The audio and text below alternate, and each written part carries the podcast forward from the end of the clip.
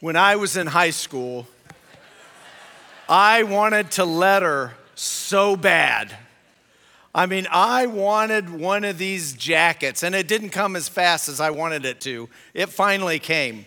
I lettered in football. My parents graciously bought me the jacket, which was expensive, and, uh, and I put my letter on it. And, and in my town, and this is a long, long time ago, but in the town I lived in, there were five high schools. Since then, the high school I went to is split into two, so it's six. But there were five high schools, all roughly competitive, the same size. And so it was a big deal. I mean, when I got this jacket, I wore it all the time.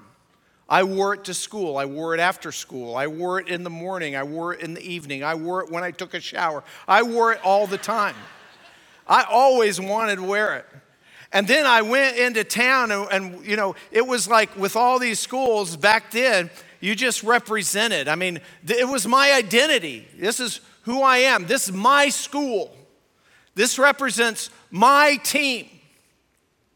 And then graduation comes. Now, it's a little different today. Back then, the way we did it in southern Colorado is after you graduated, you know, maybe that summer, sometime in there, you took your letter off, but you still wear, wore the jacket for maybe, I don't know, a year or so.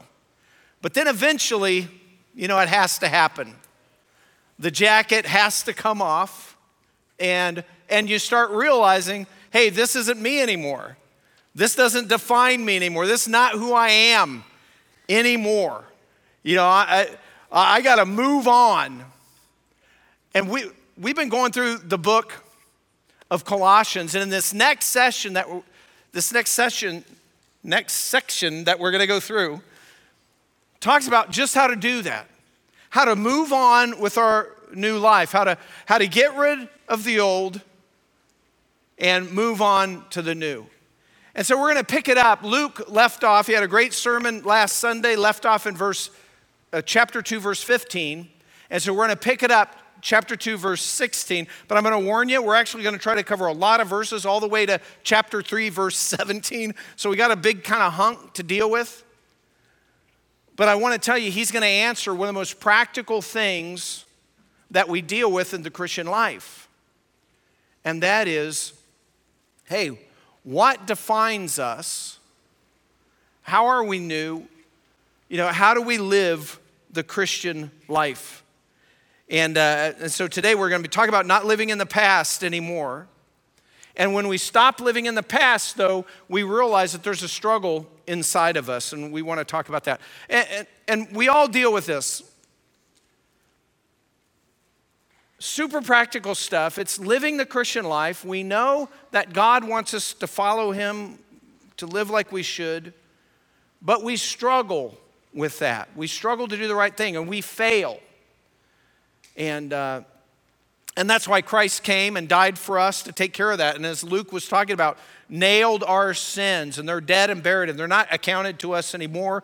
They've been removed, covered, and, and we're done with that. But we still have that, we still live in our, our flesh and we still have this struggle. And by the way, the, you know, so anybody know what I'm talking about? I mean, you're looking at me, but you know, where, where you've decided you don't want to do something, but you end up doing it anyway, even though you thought you'd never do it, or, you know, that, you know what I'm talking about? You know, Paul struggled with that. He talked about that in Romans 7. I mean, we deal with it. But here's the thing it's not just for Christians, by the way. All people struggle with doing the right thing, however, they determine what right is. We all have a conscience, and I believe that's something given to us as we are made in the image of God. Even though our conscience may be seared and may be corrupted and may not be very good, we all have these moral values in our lives. Even if they're wrong, we have them. And we have all violated our own conscience. For believers, we've violated what God has told us to do. And so, in this next section of Scripture, Paul is going to tell us how to get this right, how to move on and live the new life. And as he does that, the first thing he's going to tell us is what does not work. And he starts that in verse 16 of chapter 2. And he's basically he's going to say this. Here's what doesn't work. What doesn't work is mysticism or man-made spiritualism. What doesn't work is just giving in and redefining. And what doesn't work is, is following rules. But let's start. What doesn't work? Mysticism. This is man made spirituality. It begins in verse 16. Here's what he says Therefore, no one is to act as your judge in regard to food or drink, or in respect to a festival, or a new moon, or a Sabbath day. Things which are a mere shadow of what is to come, but the substance belongs to Christ. So when he says shadow, what he's telling us is hey, all these, and some of this refers to uh, the religious rituals that were part of Judaism, and a lot of these rituals that they did pointed forward to the coming of the Messiah, Jesus Christ. But now that the Messiah is here, those rituals don't mean anything anymore. And here in Colossians, as he's writing, some people were trying to say, no, you still got to do the stuff. And, and we're talking about non moral rituals. And so you still got to do this stuff. And, and Paul's saying, no, that's just a shadow. We have, now Christ has come. That all just pointed to Jesus. Just the shadow of Jesus is coming. Now Jesus has come. We have the substance of reality. We have Him. None of that matters anymore. They're old rules that pointed to Christ. Don't need them now. And then he continues in verse 18. He says this Let no one keep defrauding you of your prize. And defrauding, that, that's kind of a, an old word. We don't use that a lot now. It's don't let people that are following these rules or following this man made spirituality, don't let them deny your claim as a believer. Because what they're doing is they're saying, no, you're not good enough in the way you do Christianity. You're not doing all this stuff that's not good enough. Let no one keep defrauding you of your prize by delighting in self abasement. And when he says self abasement, again, another term we don't use a lot, this is false humility, usually involving some physical sacrifice. Um, he says, of your prize by delighting in self abasement and the worship of angels. That's kind of the mystic. Hey, taking his stand on visions he has seen. And this is where some people were saying, hey, well, I've seen this vision that they were getting revelation from God that could not be proved in any way. And so, therefore, he's saying, no, revelation from God that you can't prove, we don't have to go by that. He's saying, and then he says, inflated without cause by his fleshly mind. That just means conceited, puffed up for no reason. And not holding fast to the head, which is the point, which is Jesus, from whom the entire body, being supplied and held together by the joints and ligaments, grows with a growth which is from God. And so he's throwing that out there to us. And basically, he's saying man made spirituality or following these religious rituals, either one, doesn't work. But, but, but there's more that doesn't work. He's also saying giving in or just surrendering to our culture, that doesn't work either. Sometimes people get caught up in stuff we see this, you know, I see this mostly when somebody in somebody's family chooses a, a lifestyle that God says is wrong, and then uh, the, the people just can't handle it and they'll just, they'll just pretend that that's not wrong anymore. Or people more personally, it's, they'll think, I can't I can't do it. I can't do the right thing. I can't stop doing this. So it must not be that bad, but God must have made me this way. So it must be okay. We see this kind of stuff every day. When confronted with wrong, our culture tends to redefine what wrong is or call wrong something else that sounds right.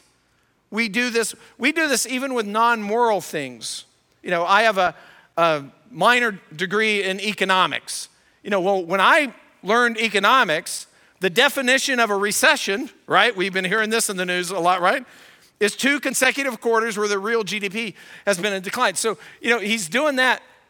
But Now, what are they saying? They're not saying, well, it's a recession, but this and this. What are they doing? They're saying, oh, this isn't a recession. They're redefining what a recession was. Well, when I was thinking about this as an illustration, I thought, well, I'll Google this, and I go to Wikipedia earlier this week, and I look up economic recession, and right there on the definition, there's this big notice hey, this definition is changing now, like this week. That notice is gone when I checked it this morning, but yeah, hey, this definition is changing this week. We just redefine, we just redefine it. We just say, oh, no, we're changing the word now. That's not what it means. We do that. And, and that's just, that's non-moral issue, except for the lying part. That's kind of a non-moral thing. But we do this with moral issues. We do it with moral issues, which is tragic. For, for example, we say, you know, in the West, in the Western half of the world, marriage now is not what marriage has always been for thousands and thousands of years between one man and one woman. That, that's not, that's not, we've just, we just redefined it. We just said, no, that's not what it is. Gender. You know, we live in our country today where people can wake up and decide daily what gender they are, gender fluidity, and sort of demand that everybody recognize that. It's hard to keep up. And, and, and just change it. Well, that we've never done that before. And, and it's not just gender. Well, with the gender thing, we have a, think about it. We have a, to be on the Supreme Court, you got to be smart, right? We have a new Supreme Court judge who will not define the word woman. That's a pretty basic word. Can't define that. Won't define it. Because of the world we're living in, because we're redefining everything. We either redefine it or we rename it. When you take something really ugly and everybody knows it's ugly, like abortion, we just rename it women's health care, reproductive rights. We do all this. Nobody wants to watch a sonogram of a baby as it's reacting to being snipped apart in the womb. Nobody wants to see that. Nobody wants to watch a partial birth abortion where a baby's halfway out of the womb and then its skull is collapsed. I mean, we can watch all that if we want to, but nobody wants to want, we don't even want to think about that. We'll just give it a different name healthcare, reproduction rights. So then we can support it. Our culture redefines and renames. We take bad, we rename it to something that sounds good so that we can support it. But this giving in, this surrender to our culture, it doesn't work. It's just denial.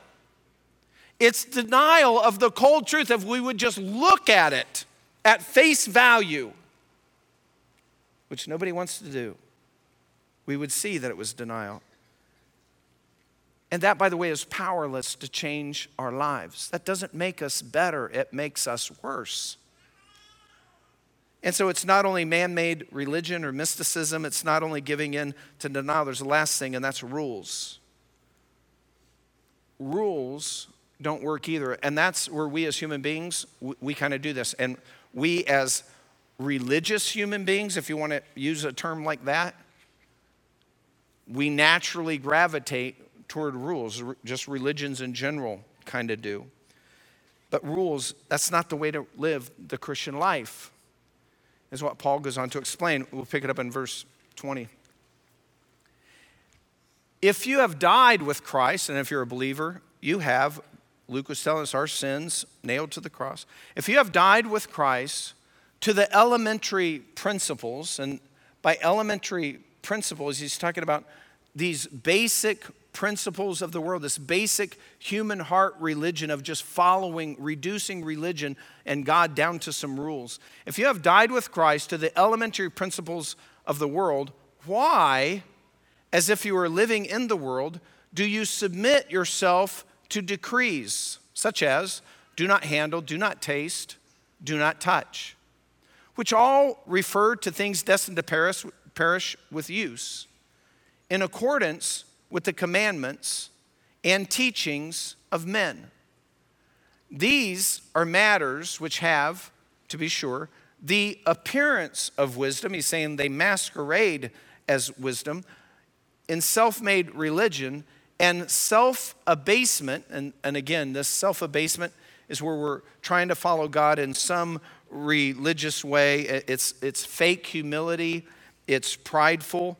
And then he talks about self abasement and severe treatment of the body. This severe treatment of the body is asceticism, that's where we do something uh, that physically is a sacrifice, and we do that to try to appear more godly, to express devotion. But what does he say? He says, but are of no value against fleshly indulgence.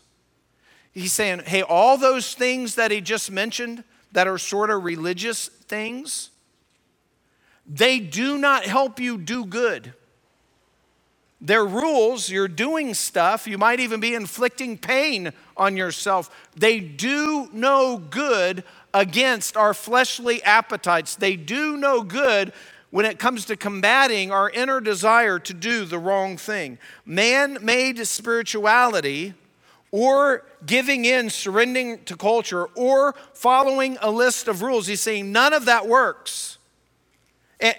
And if none of this works to help us with our wrong desires, what God says is wrong, well, then what does work? And then Paul's going to get to that. He's going to tell us how to live the Christian life. So, Paul not only tells us, hey, this is going to do it for you, he's going to tell us how we get there. And he starts off this way. First of all, he says, you got to know you're raised in Jesus, and knowing that, focus on him. Now, we just crossed over from into chapter 3. He says, therefore, and, and this is kind of interesting if you know Paul's writings, a lot of times he does a lot of theology, front half of the book or the letter, and then he does a lot of practical stuff at, at the second half. Well, here this is four chapters, and now this is the beginning of third chapter. We see this shift. He says, Therefore, if you have been raised up with Christ, and by the way, if you're a believer, we have been raised in him, raised to new life Therefore, if you have been raised up with Christ, keep seeking the things above, where Christ is, seated at the right hand of God. This is key. Set your mind, how do we do this? Set your mind on the things above, on godly things. What does God want? Not on the things that are on earth. So here's what he's telling us.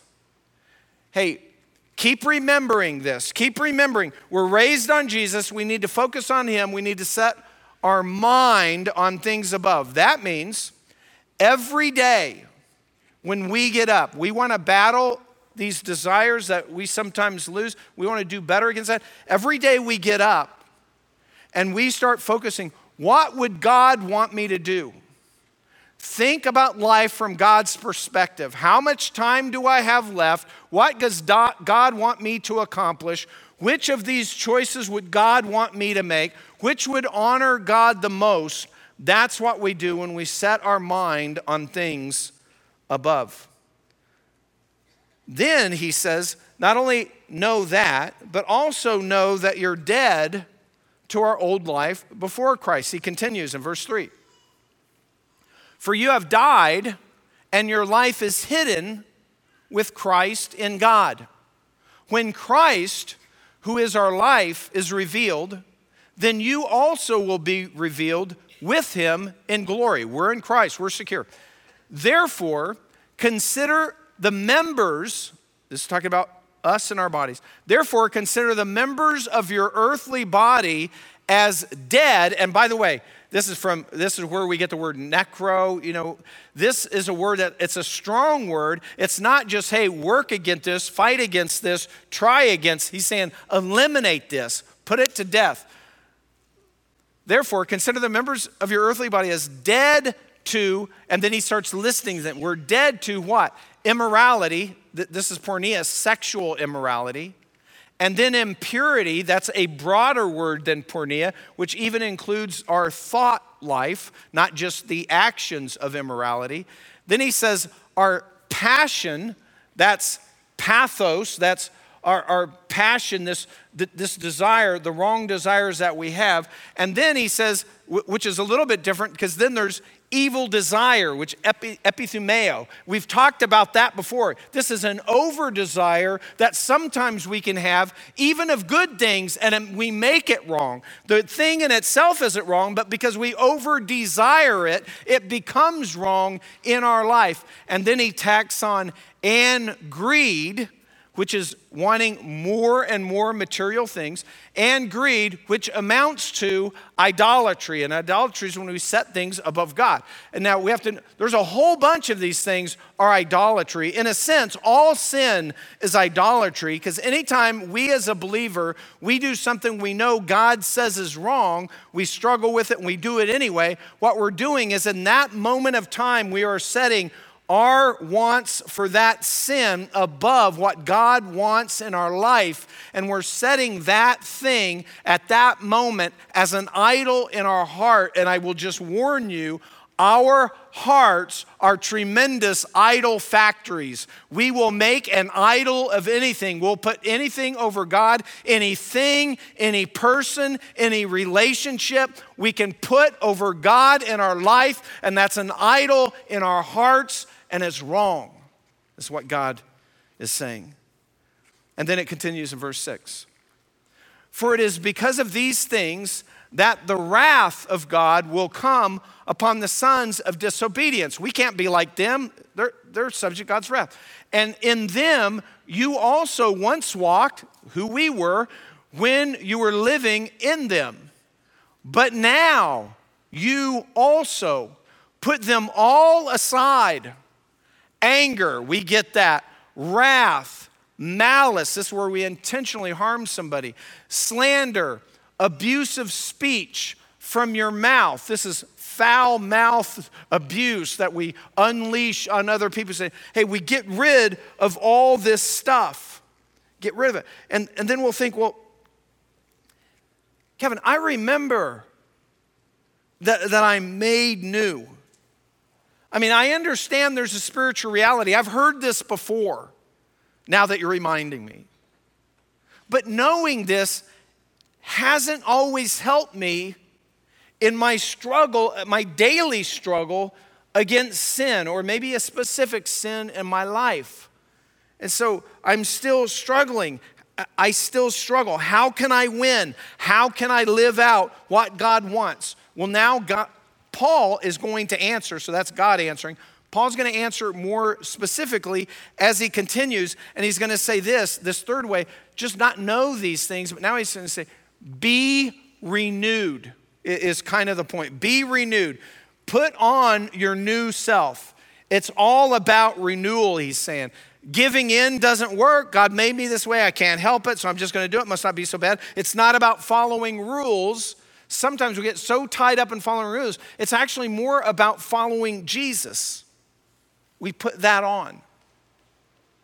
Some of you have been here for a while know last, uh, last year, roughly around this time, I had the opportunity to go elk hunting in Idaho, and it, was great. We were uh, just a little southwest from uh, Yellowstone, west of Jackson Hole. We were up in the mountains, you know, we're hunting. It's just great stuff. And while we were doing that, and I'm not a great hunter, but you know, I love hiking in the mountains. We had these packs on and we went bow hunting and we were just hiking all over the place. I mean, just covering a lot of miles. And, and we got dirty and we got sweaty. And then, you know, we got bloody by skinning elk and packing the meat. By the way, that was never my elk that we were skinning and packing the meat, but other people's elk. We, you know, we skinned them, packed them out, doing all this stuff. We were just a mess. It's my habit when I'm camping that I'm usually next to a stream and I'll go, you know, plunge myself every once in a while, especially in the evening, and, and get clean. I sleep better that way. But uh, the stream that we were next to was like this deep, so you know that wasn't really happening, and we, you know, we just got dirtier and dirtier. Well, at one point in, in that time that we were gone, I had to make a phone call, and there was no cell reception there, so I drove out of the mountains to a paved road, and then near that paved road, there it was a place where you could buy a hot shower.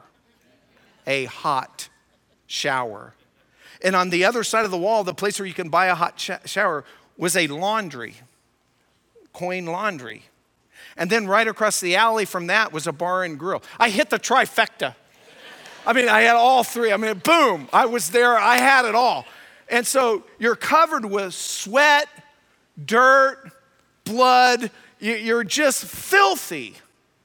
And then think about it. Go in. This probably happened to you at different times in your life. You go in, you peel off all that grime, you step into a hot shower, you get clean, and you step out and put on clean, new clothes. You feel like a new man, or for you ladies, you feel like a new woman. I mean, you feel like you're brand new. You know what I'm talking about, right? This is what Paul is telling us with the new life in Christ. We've been cleaned. This has already happened in our heart. Put it on. But putting it on is making a decision to live in that. It involves choice, it involves our will. But it's not just our will all wrapped up in following rules. There's more to it than that. He goes on, he continues in verse 9. He says, What else you're putting off? Do not lie to one another, since you laid aside what identified you before. You laid aside that, the old self with its evil practices, and have put on the new self. We put on the new.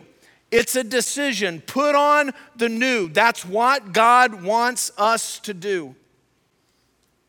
And we can do it. It's a decision. We focus too much sometimes on following the rules, and some are good rules. it's morality, what God wants us to do.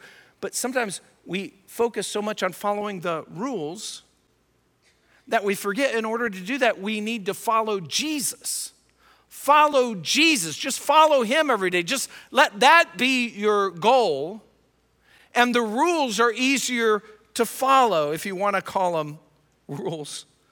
You know, he continues. He says this Who is this new self who is being renewed to a true knowledge according to the image of the one who created him? And then he's going to talk more about it a renewal. We're renewed. It's a renewal. That's the key. And this is in the present tense. It's a continuous process, it keeps on happening. What Paul's telling us and what God's telling us is winning the struggle over sin is not outside in. It's not, okay, what are all these things out there I should be doing and I shouldn't be doing? What does God say morally right and morally wrong? It's not focused on the external. It's not the outside and work it in, it's the inside. Be renewed and let that change your outside behavior. Follow Christ so closely that it changes your behavior on the outside. And that change, when that change happens, when you're following God with all your heart, that is renewal. That's what he's talking about. And it's the same thing that Paul talked about in other places, like Romans 12 2, where he says, Be transformed by the renewing, same renewal, of your mind. That's what he's telling us over and over. We take off the lies, we take off the old self, we take off what used to identify us, and we put on the new, the new life, what Christ has given us. He's already given it to us. We live out the truth of the gospel. And I know when I say that, people say, well, well I, am trying to do that, but, but I still sometimes fail. I prayed, I prayed, I tried, and I tried, and I can't get over this particular sin.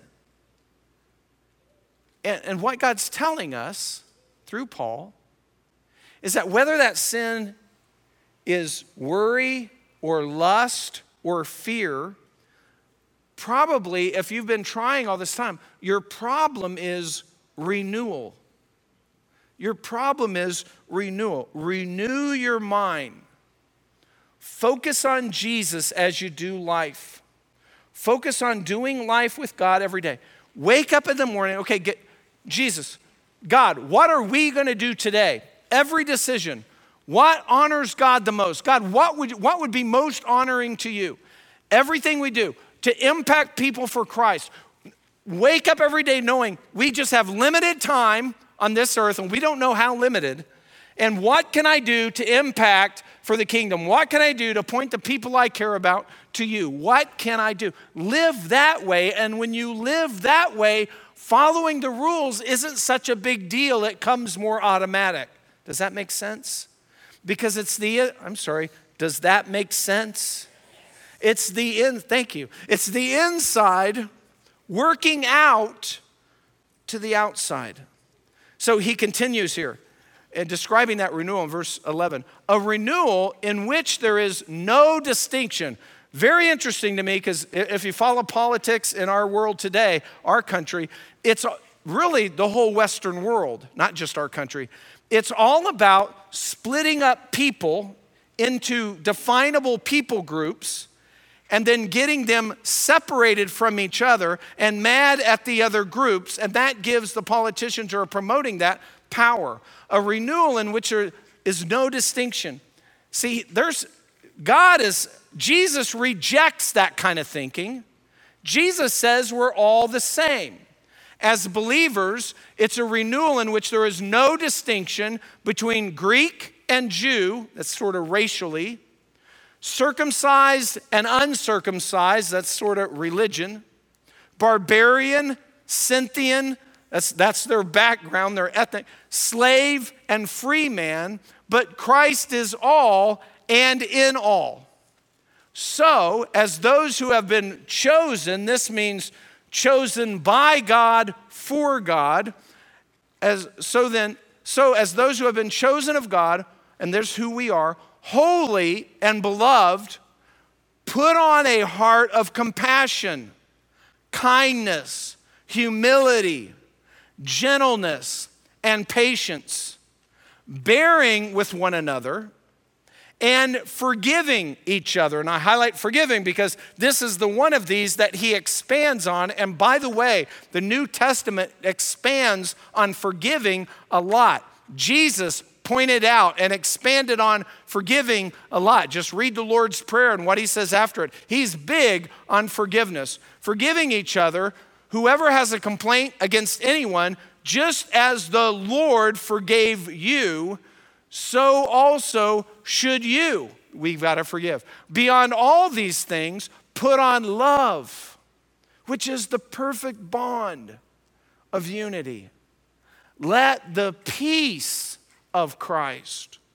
Rule, rule in our hearts, to which indeed you are called in one body, and be thankful. He's telling us this is the way. It's renewal. What can help us? But, but maybe you're sitting there and you're still not convinced. Yeah, I, I think, i I think I know all this, but I still struggle. What can help me with renewal? Next verse. Let the word of Christ, this is the gospel, this is the New Testament. Let the word of Christ richly dwell within you. And, and that's what you've always hear me saying the gospel is just the good news. God loves us. Christ died for us to pay for our sins, and we all have them. And we, through faith, we can put our trust in Christ and Christ alone, and we'll be given this new life, and we'll be saved, and God will never leave us, and our destiny is secure, which is kind of what he's talking about. Let the word of Christ dwell within you. But that word of Christ, we got to put it in there. And we put it in there in different ways. We should be reading the Bible. And if you hate reading, then you need to be listening to the Bible. And if you hate reading and listening to the Bible, you need to get it some other way. You need to, but it's not just reading and, and knowing every word of the Bible, it's then meditating on the word, it's understanding it, it's studying it, it's hearing it explained and applied to our life. All this is a process so that the word dwells richly within us. And then he continues with all wisdom, teaching and admonishing one another with psalms and hymns and spiritual songs. By the way, everybody's trying to figure out okay, what are these three categories? We can't really figure that out very well. But what we do know is collectively, this is just talking about music and praise that accurately reflects God's truth in His Word. And then it continues singing with thankfulness in your hearts to God. That's what He wants. That's how to do it. That's how we win the struggle inside of us. There's the old Cherokee proverb, probably some of you have heard it. You know, it's the Cherokee grandson goes to his Cherokee grandfather and he says, Boy, because he gets in trouble for doing something wrong, and he says, I just feel like inside of me there are two wolves fighting. And, you know, I, I'm always trying, you know, this struggle to do right or, or not do right. And their grandfather says, Yeah, there, there's two wolves fighting in your heart. One is good and one is evil. And so the grandson says, Well, who wins? And the grandfather says, The wolf that you feed. This is kind of what Paul's saying. Feed the right wolf. Feed the new life, not the old life. We've set that aside. Feed the new life. How do we do that? With the Word of God. That's what he's saying. That's what he's telling us. If we live a renewed life, the Word, the Word of Christ, the gospel, affects every single area of our life. Because we're thinking about things above, we're thinking about what Christ has done for us, we're wanting to follow Him. And when we do this process of just daily wanting to follow Christ closely, that is what renews us and changes our life. So it's good for us to memorize scripture and understand God's truth and remember it when we're going through our daily, daily routine. And then focusing on every decision God, what would you want me to do here? I remember as a teenager, back, back, way back when, long time ago, as some of you noticed, uh, long time ago, I, mem- I wanted to memorize some scripture, so I picked out several verses to memorize, which I still have memorized. It's way easier to memorize when you're young, by the way, than when you're older. So, mem- and one of the verses I memorized was 1 Corinthians 10:31. Therefore, whether you eat or drink or whatsoever you may do, do all for the glory of God. That's King James. You know, I memorized this verse. I'll, I'll read it in, in a, a better English translation, which is Whether then you eat or drink or whatever you do, do all to the glory of God. That's what Paul tells the Colossians, but it's the exact same thing he's telling the Colossians here in the next verse, verse 17 he says, Whatever you do in word or deed, do all in the name of the Lord Jesus, giving thanks through him to God the Father. If you ever see me praying, I'm always praying sort of to the Father, sometimes about Jesus. It's this concept of praying through Jesus to the Father. I'm not saying doing it another way is wrong. I'm just saying we're praying you know, to the Father. And it's this whatever we do. So all of a sudden, it's whether we're eating, you know, it doesn't matter what we're doing, whatever decision we're making in our life, we're saying, hey, I want to do whatever glorifies God. And we have God through His Spirit inside of us helping us to do this but it's still a decision. It still involves our will. We still have to cooperate. We have to not quench the Spirit in our lives. And then we work it out. And that's how we lived. That's how we live a life where we win in the struggle against right and wrong as believers.